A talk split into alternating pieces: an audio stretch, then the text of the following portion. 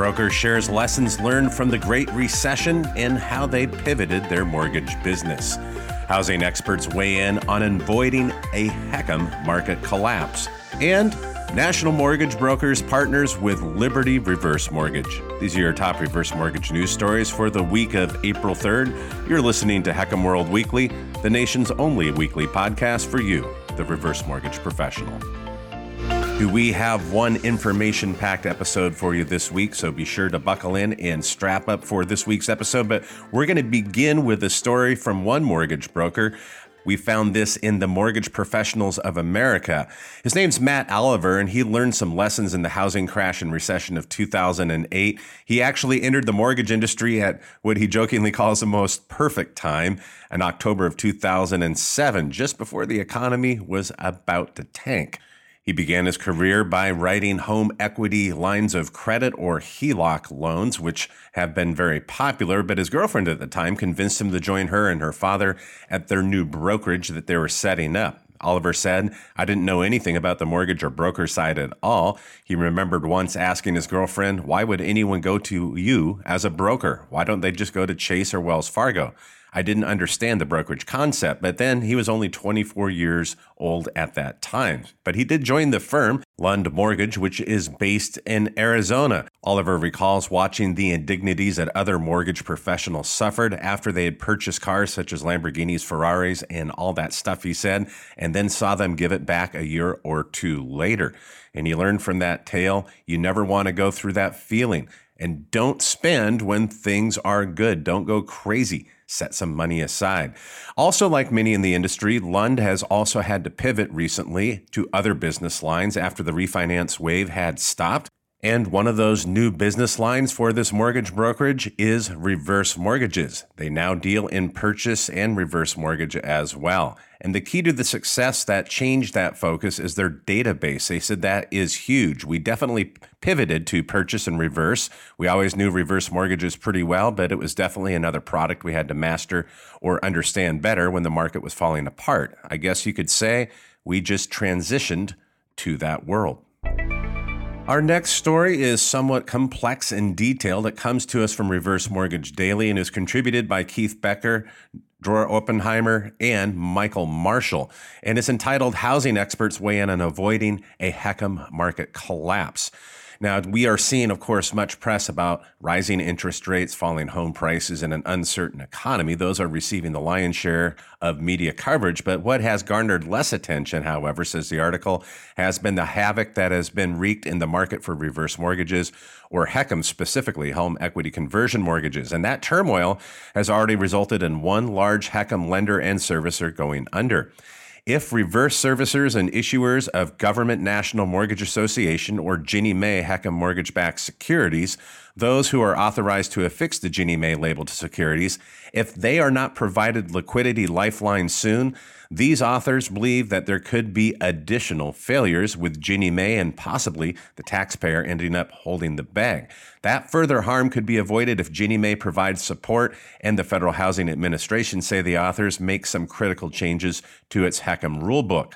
Now, HECMs are almost entirely backed by the Federal Housing Administration and Ginnie Mae, FHA's secondary market counterpart, and reverse mortgage originators and securities are mostly issued by a small of independent non banks and approved by those agencies that specialize in the product. Now, for its part, Ginnie Mae requires that HECM issuers to purchase the HECM loans out of their pools when that loan balance, including principal plus any accrued interest, and those insurance premiums that have been added for FHA MIP reach 98% of its maximum claim amount. Now, if the loan is being bought out and are current, they can be assigned to HUD and the issuers are paid.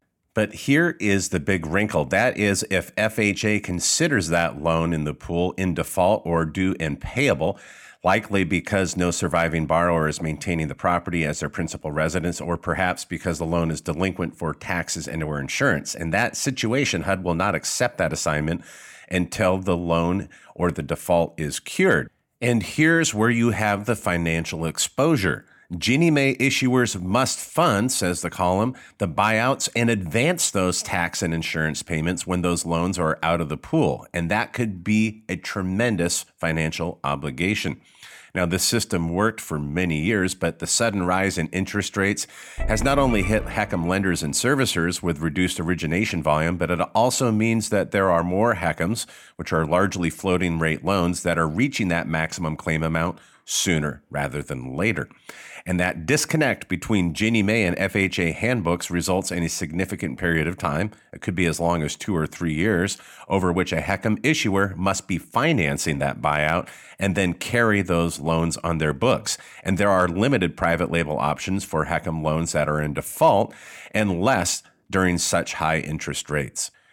The contributors of the column note that this means that due and payable or in default HECMs are largely being funded by issuers' lines of credit or with warehouse lenders. And the authors, which come from government sponsored enterprises and agencies from FHA and HUD, note this that this is a perfect storm in the mortgage finance market because it is coupled with the disparity in Ginnie Mae requirements and FHA policy. That makes it difficult to assign a loan with a due and payable HECM, and that has resulted in a liquidity crunch. The authors of this column says this is creating a perfect storm and it is hindering the ability of lenders to fund buyouts and advance payments. In fact, that situation is growing more tenuous by the day, they write. They say today the HECM market is a serious inflection point or crossroads. The authors do suggest that FHA could find a way to shorten the time that a lender must carry loans on their books, and that agency could make advances when loans are bought out of securities. They say HUD could utilize loss mitigation alternatives for borrowers, which would alleviate the burden of funding advances required of HECM lenders. The authors also suggest that the agency, FHA, could allow the assignment to HUD of all loans that are due and payable as a result of the borrower's death when they reach 98% of the maximum claim amount. Reverse Mortgage Daily's Chris Clow has done an excellent job in compiling this column from the contributors. Again, Keith Becker, Dror Oppenheimer, and Michael Marshall. I would encourage you to go to Reverse Mortgage Daily and read this. It's very detailed, but it does tell a very compelling story, and that is the vulnerability of the home equity conversion mortgage program, more specifically, the vulnerability of lenders due to these buyback provisions and the financial exposure that it entails. And in our last story, the National Association of Mortgage Brokers has partnered with Liberty Reverse Mortgage. This, according to a recent column found in Mortgage Orb. The National Association of Mortgage Brokers, or NAMB, has represented both the interests of mortgage professionals and home buyers since 1973. Today, they are partnering with Liberty Reverse Mortgage for the newly created Certified Reverse Mortgage Specialist Certification Program, or the CREV. Classes for this certification will be offered by both Liberty, and the National Association of Mortgage Brokers throughout the U.S. And it will provide mortgage professionals more information and especially tools to successfully navigate the reverse mortgage loan, the process, and also the conversation with potential borrowers. Together, the National Association of Mortgage Brokers and Liberty will build mortgage professionals' proficiency in reverse mortgages as well as the confidence to originate the program ensuring borrowers across the nation are receiving the very best advice and how to responsibly access home equity to meet their individual retirement needs. That says Robert Ross, Vice President of Third Party Originations at PHH Mortgage and Liberty Reverse. Immediately following the CREV class, a test will be given, and upon passing that test, attendees will be presented with a certification and the marketing materials needed to promote the certification to potential clients. Today, with reverse mortgage lenders and brokers looking to expand their business, and also traditional mortgage professionals looking to pivot to new business lines to survive today's environment, this seems like a well timed class. Perhaps it'll get some traction amongst those that have been only originating forward or traditional loans, and we could see some modest growth from that channel. And that concludes another episode of HECM World Weekly, the nation's only weekly podcast for you, the reverse mortgage professional.